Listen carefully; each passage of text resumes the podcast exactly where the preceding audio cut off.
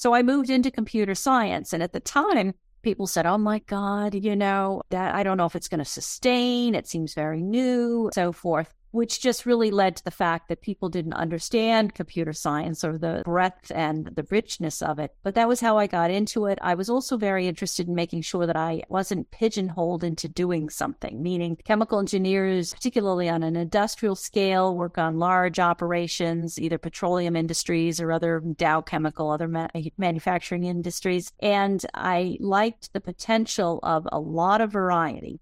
Forget frequently asked questions. Common sense, common knowledge, or Google. How about advice from a real genius? 95% of people in any profession are good enough to be qualified and licensed. 5% go above and beyond. They become very good at what they do, but only 0.1% are real geniuses. Richard Jacobs has made it his life's mission to find them for you. He hunts down and interviews geniuses in every field sleep science, cancer, stem cells, ketogenic diets, and more. Here come the geniuses. This is the Finding Genius Podcast with Richard Jacobs.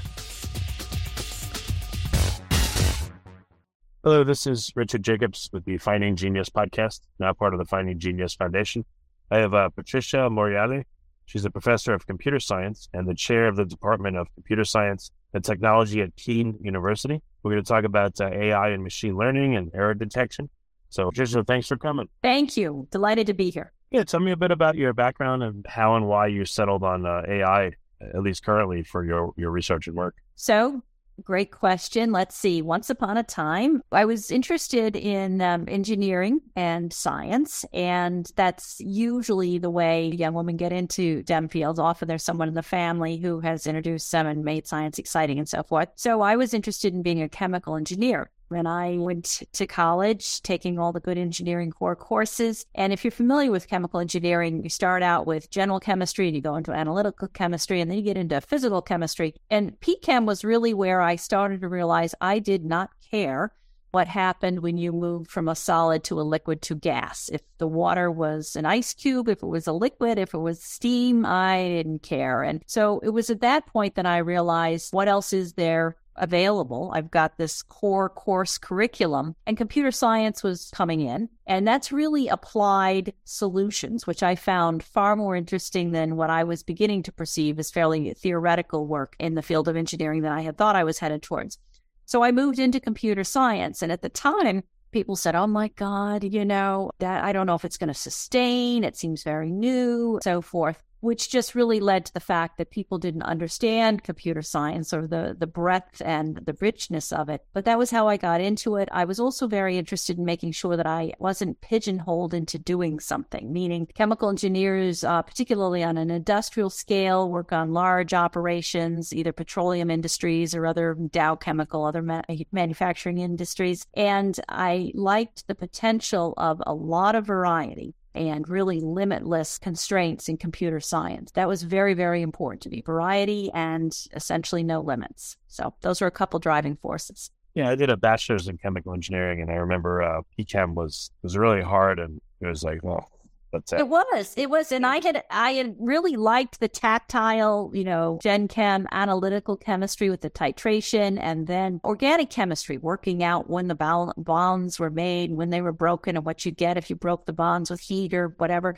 But man, PChem just um, so could be teaching, could be the topic, who knows? But here I am. What has been your interaction with AI? What what are you working on? What kind of research questions are you looking at? So I work in the area of human computer interaction, and we're looking heavily at artificial intelligence as a way to improve people's lives and make sure that what they're doing, they can do it more safely they can do it more efficiently. They can do it better. When I first got out of college, I, of course, decided I really didn't want anything to do with, with college. I was done with higher education. And I went out and worked in industry and I worked on people's networks. They had performance problems. Uh, networks weren't fast enough. Remember those days? We didn't get the throughput that we needed. So I would often travel and visit a site and I would study things and make recommendations and they would adopt them. And hopefully the, the network performance would improve. But one of the ways that we started to use artificial intelligence and really machine learning was studying the degradation of networks. So, long term, uh, networks would be running great, for example, but then over time, they would start to go a little bit bad. And then they'd have what we would call catastrophic failure, where they just didn't work. And this led to some kind of horrible slowdown, either in equipment or machinery or resources. Specifically, we were working on a problem at Argonne National Laboratories related to nuclear reactors. And obviously, the supporting systems for nuclear reactors, you really want them to be tip top and running very smoothly. But we found that we could measure and watch certain factors in the network, and that would help us determine when we needed to repair some components before we hit a catastrophic failure. So there were symptoms of slowing down, performance degradation, which if we track them very carefully analytically through mathematics, we could figure out when they were going to fail. And this was a question of studying patterns, looking for behaviors, projecting forward what might happen, and hopefully saving ourselves and hopefully the nuclear reactor from very serious degradation and potentially disaster. Why does this happen? I would think that you know, I, I, work with a team that also just does websites and coding. After a while, the website will break, coding will will break. I mean, part of it is, I guess, the the other coding that the website's interacting with. But right, why would I don't know? Why would a static reactor or control system uh, break apart? What would what would cause it to do that? Well, there's a lot of machinery doing the cooling, delivering the environment in order to do the measurements, the detecting of the various uh, flows and performance meters. And so okay. monitoring all of that and determining are we going up? Are we going down? Gives us an idea of when there's going to be failure. Think about your car, presumably a combustion automobile at this point, but that's yep. another, we'll get to the other side of that in a minute. And you know when the car needs to get a tune up. You've got a certain number of miles on it, the oil, you're wondering, there's a sound in the morning, things like that. All of these things you're processing through your head. And you're like, I got to take it to the shop. I got to get it looked at. Well, these large complex systems that we have out there, humans can't do that. There's too much input to take. We don't assimilate it in the same way. Uh, over time, we don't see the behaviors, but they're crystal clear if you are able to use some artificial intelligence and machine learning to identify the patterns, look for the trends, and see where you're headed and fix it before you get there.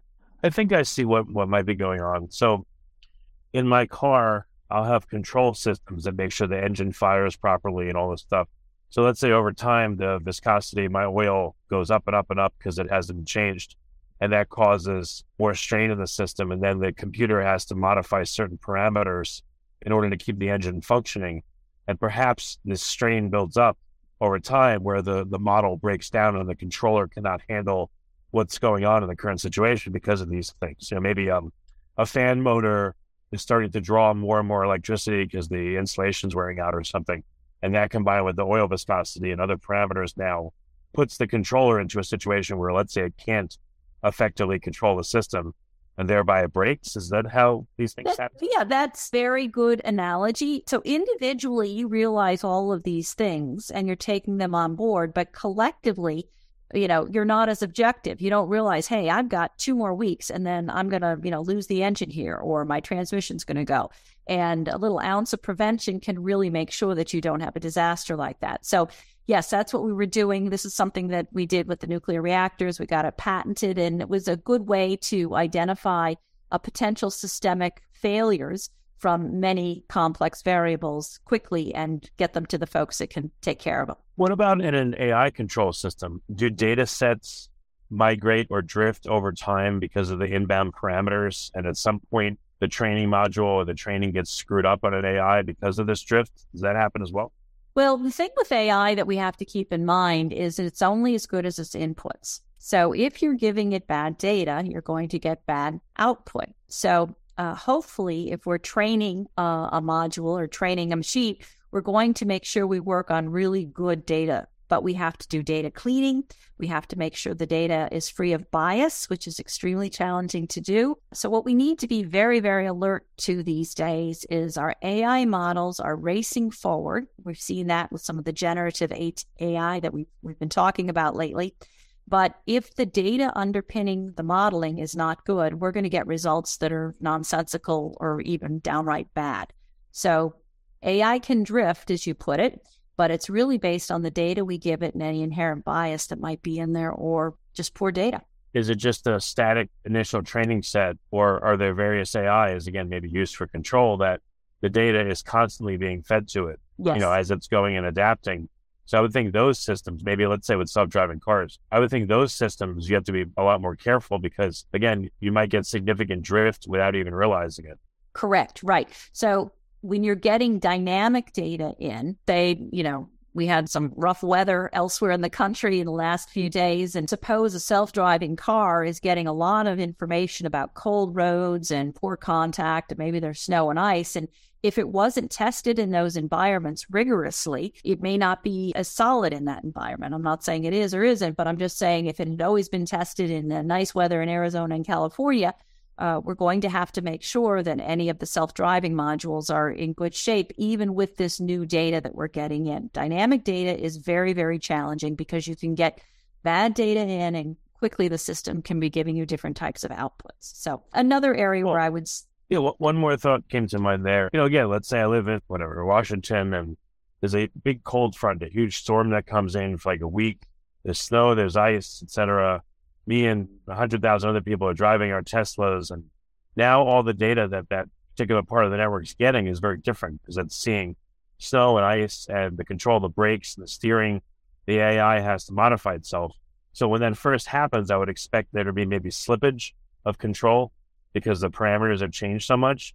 And then once the ice storm is over, let's say now it gets warm again, I would expect a temporary, let's say, higher error rate as the AI now has to transition to a new regime of data and alter itself to fit that. I don't expect that it would be an instant, you know, get right back on track with the current conditions. Does that happen? Uh, not really, no. So you're talking about a very ro- very robust self-driving system that it, it's not going to be quite as real time. You know, certainly you start up one of these systems and the outside uh, temperature is known, the rate of any kind of weather, the the shell temperature, and then that's all assimilated right in, and we don't have those immediate problems you pointed out. I think one of the problems would be any algorithms that might be underlying AI, maybe recommender algorithms that we might use for, oh, I can think of, you know, certainly entertainment has some pretty solid ones suggesting things to you. If you share an Amazon account or a Netflix account with someone else in the house that maybe likes horror movies or monster movies or something, and then you come over and you're you're ready to make a selection and so forth, the algorithm's going to suggest things that are way out of whack for you, not to your taste at all because the other party had been using it. So that's a question of the algorithm getting some data that was not in line with your taste and using it then to make further recommendations, which are, are not appropriate because it got some bad data in it. Once you sort it out, you start to get the recommendations that you would like to see. What kind of real systems are you studying? And again, what what actually does cause this uh, these errors to happen and maybe propagate and maybe get out of control? So, one of the things that we were looking at last year was there's a lot of information about individual behaviors. It's hard to get data sets that are really solid on whether it's consumer behavior or whether it's people who well voting behavior is is a particularly good one as the demographics of a community change over time what might have been seen as a monolithic group has actually become more finely defined, let's say. You might have said, oh, trying to think, oh, there's a bunch of undergraduates. There's a bunch of undergraduates, and this is what undergraduates always do. However, you look more closely at the undergraduates and you realize you have returning veterans, you have people who are older or younger on the spectrum, and no, they're not a monolithic group. They don't have the same tastes, the same interests, and so forth. So the algorithm that might have been predicting their behaviors or the courses or the services they need are no longer very useful. They have to be tailored and tuned for some of those subpopulations. And uh, when we get smaller and smaller data sets to to learn or tune on, that can lead to some differentiation. So it's a question of making sure we have good data and large enough data sets to really make good predictions. So, what areas of uh, AI are very difficult to get enough data for them to function properly? What have you observed? Which ones are easier?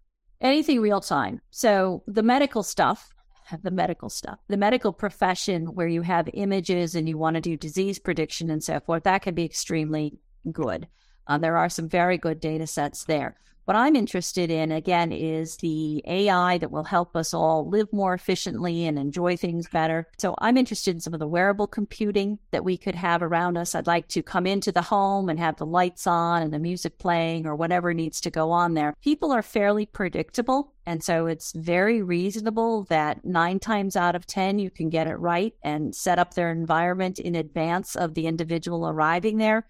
However, there are small things as people move into new environments. We might not know that they're not coming directly home that day. They want to go to the ball field and play some ball or something like that. So, adaptable systems are very interesting to me.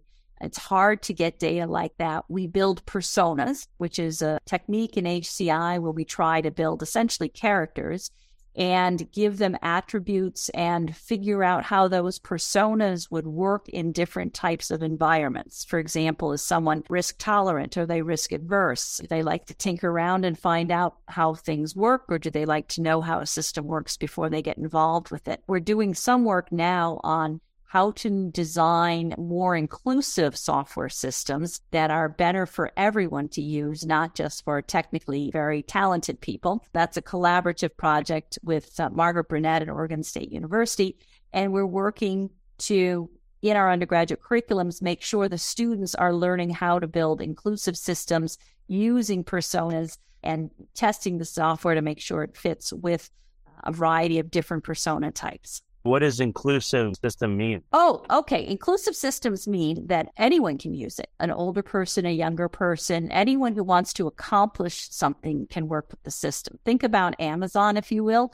You go to the Amazon webpage to purchase something, and hopefully you have just as good an experience as the next person, the older person, the younger person. However, there are an awful lot of systems that are quite frustrating for people to use. Obviously, uh, banking systems are one of my favorites. Not a big fan of those ATM systems. Sometimes they're positioned poorly, they're in the direct sunlight, they don't always you know, you have to touch them. They may not be in the language that you want to be working with. They may not give you the service that you want. So those aren't particularly well designed. They aren't meeting the needs of everyone. Could be you have a physical impairment such as uh, low vision or you may be in a wheelchair and the height of it may be too awkward for you or it could be that ATM just isn't allowing you to do the banking function that you want. Another really good example of a system that's pretty poorly designed are often those voice activation systems where you have to go through those, yeah, those audio cues to get the reservation in the system or to pick up whatever you need or to get to the human that can help you solve your problem. Those are very challenging for people who, if, if they're using them in English and they may not be a native speaker, uh, if they're different languages. I mean, you know, in your business, which is very audio driven, not everyone can use this system. So we're trying to design software, particularly interfaces to computers that really support everyone and make sure everyone can use them without getting frustrated. Hmm, okay. Any examples of that? Of modifications to a system you've made and how did the user experience change? A few years ago, we were trying to retrieve some pictures. So everyone saves photos. And actually, that's a really rough thing to retrieve because of the tagging that you can put on your photo. I imagine you have a repository of photos and you want to pull up, you go to your repository and you're like, oh, I want to get that picture from when I was in New York or that picture when I was out camping or something like that.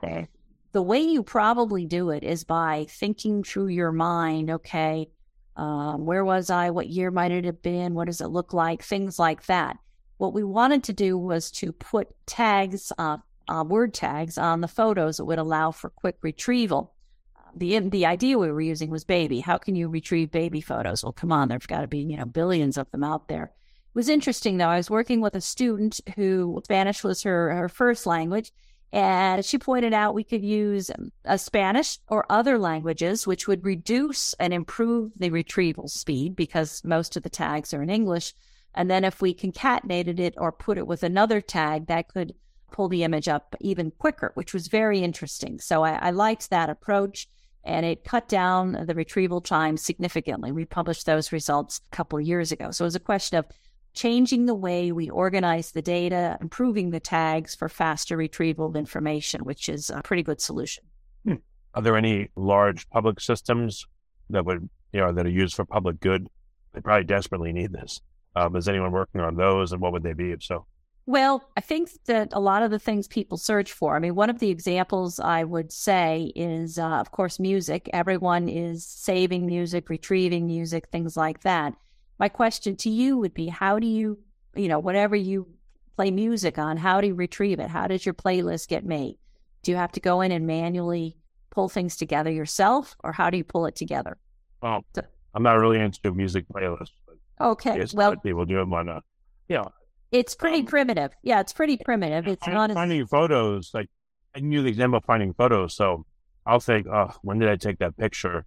But I've tried a few keywords in like the search app on the phone, but it sucks. I didn't. I, didn't, I just didn't want to tag every picture as I took it. But of course, I want to be able to pull up a picture if I want. So I haven't solved the problem yet, but that's that's where it's at with pictures. No, well, well, pictures and visual data is a huge open problem. I mean, it's challenging. It's it's something we need to solve because most of us approach search with more of a text orientation. There are some systems where you can take an image and say, "Get me some things that look like this." Well, you know, if you're starting with your dog, you're going to come back with a lot of other pictures of other people's dogs, but that isn't going to work in a scalable manner. Another uh, point that similarly is is searching for uh, film clips or something that you remember seeing in a film or this movie that had this type of scene. That's almost impossible to do without a good interface that's really intuitive. If you have a streaming service at home and you go in to try and uh, retrieve something you want to watch, the recommender systems are pretty poor. It's fairly hard to figure out whether you saw it, say, on a Netflix or an Amazon. So we're looking at how we can aggregate that type of information, how we can get it retrieved more quickly. Mm, it makes sense. Yeah. There's tons and tons of stuff out there. I had heard, for instance, like AI is going to be incorporated supposedly into Bing search the next month, or even now it's being incorporated. In terms of AI and search for search engines, I don't know if you've contemplated it much. Um, what what does that landscape look like? What do you think's going to happen there? So I think it's at the moment, it's kind of like the wild, wild west. Pretty much anything goes. But I think it's going to radically change search. People don't remember that once upon a time we used to put single words into search engines. I, I remember talking to a colleague who was working at Google, and he was reminding me how much search had changed. And this was probably, oh, I don't know, five or 10 years ago. Used to be you would just put a word in, you'd get all the options. Then people started to put questions into search engines, you know, who starred in this or where is this restaurant and so forth. So the type of search that had to be handled by the search engine really changed. And I think that's what we're going to see with AI and with some of the initiatives in search engines, I think it's going to be much, much different. The idea that I just put forward about image retrieval is going to be dramatically changed. So I just think we're going to be able to pull things up that are going to be much more relevant, much more quickly. Now, when you do search, even if you go in with a good question, you're going to get a lot of things that aren't appropriate, pertain to what you were trying to do. So I'm hoping there'll be much more contextual search where they the search engine understands what you're trying to do and is able to retrieve more accurate information and results for you. Yeah, I feel like working with databases and the internet and all that for so many years, I'm better at searching stuff than, let's say, like my wife or my kids, because I did stuff back in the day where you had to be like very generic, where I know, like, um, I'm searching a database. Yes. If the query string is too detailed, it'll miss it. So I get it, make it more and more generic. I know how to do that, but they don't, they're not familiar with it. Right.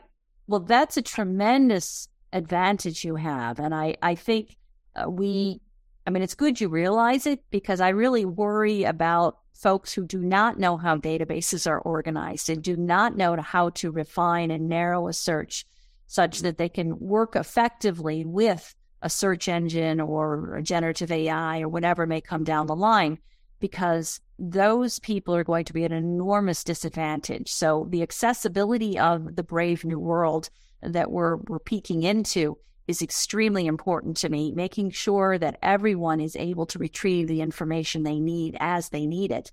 And they just don't have to all go to someone who is sophisticated in search, such as yourself.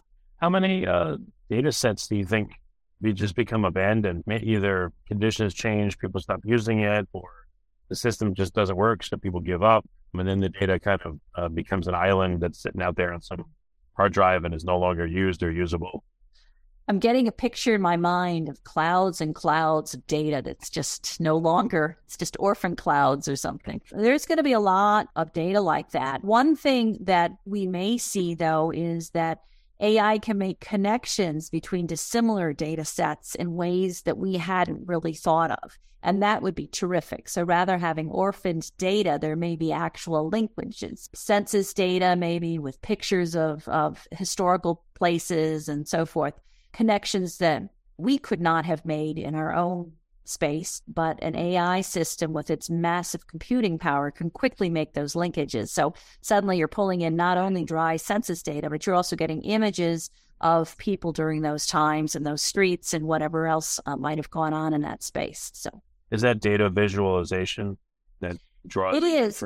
It is, but I think it's it's cooked up with a fair amount of AI. The back end of AI, if you will, is an enormous appetite for chips and computing power which I think the the recent um, chips uh, legislation is certainly feeding. We've had troubles with batteries, shall we say, or the battery has been a real limiting factor for a lot of the advances in computing. Many of us haven't gotten new personal computing because we didn't need anything. We were okay with our desktop or whatever was going on. But I think AI will be driving a lot of hardware consumption as people go to, to higher speed processors to handle those complex queries and get the results they want using AI.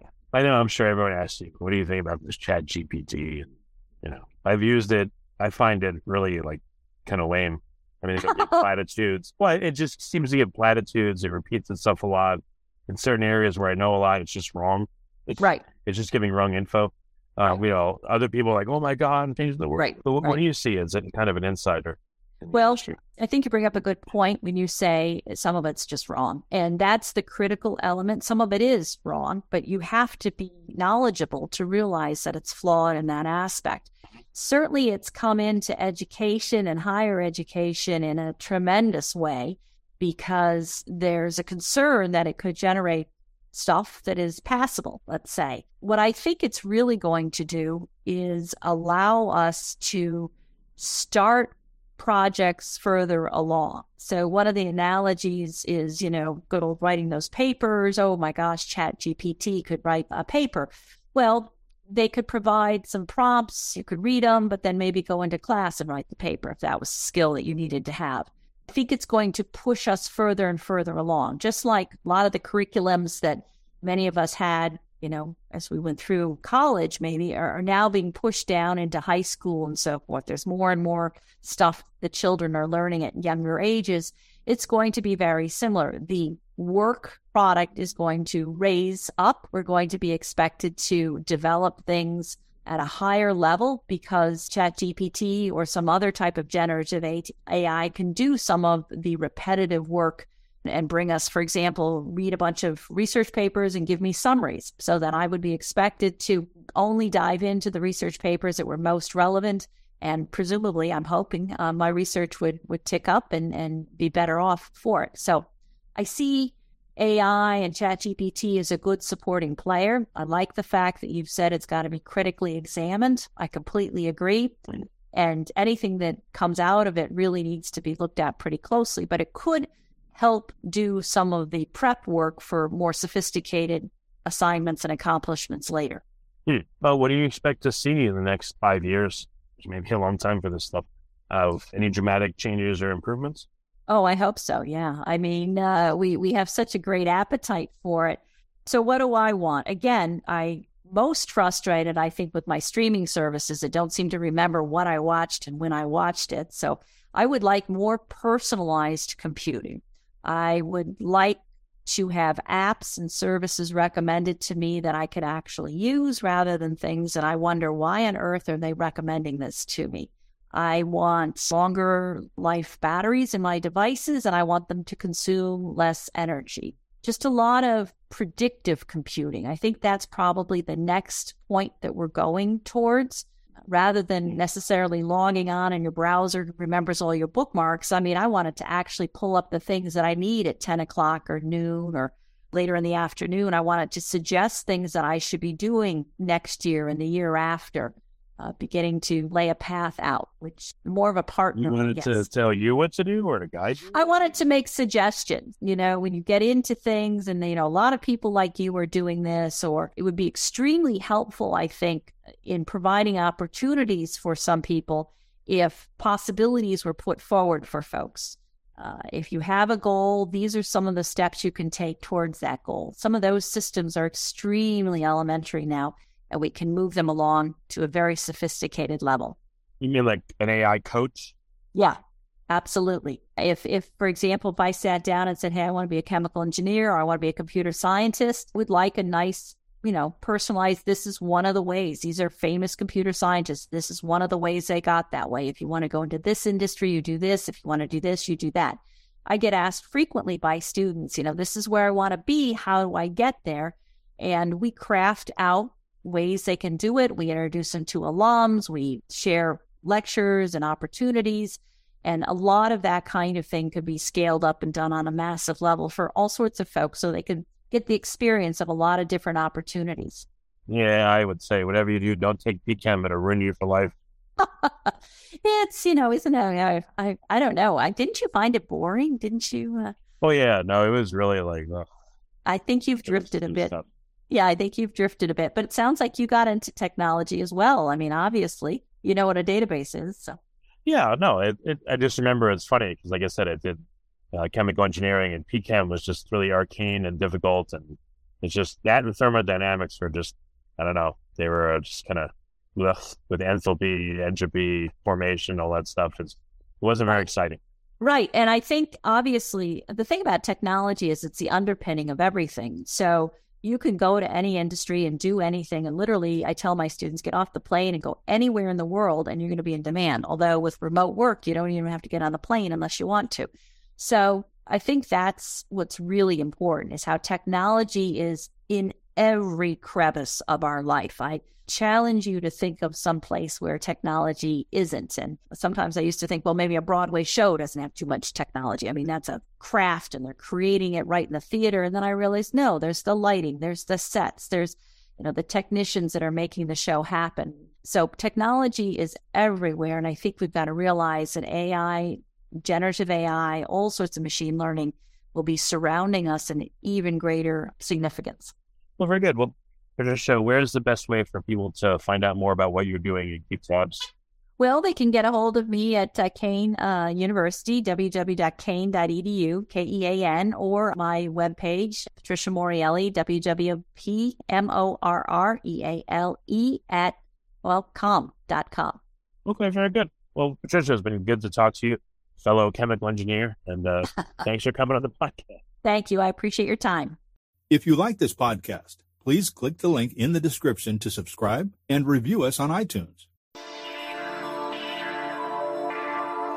You've been listening to the Finding Genius podcast with Richard Jacobs.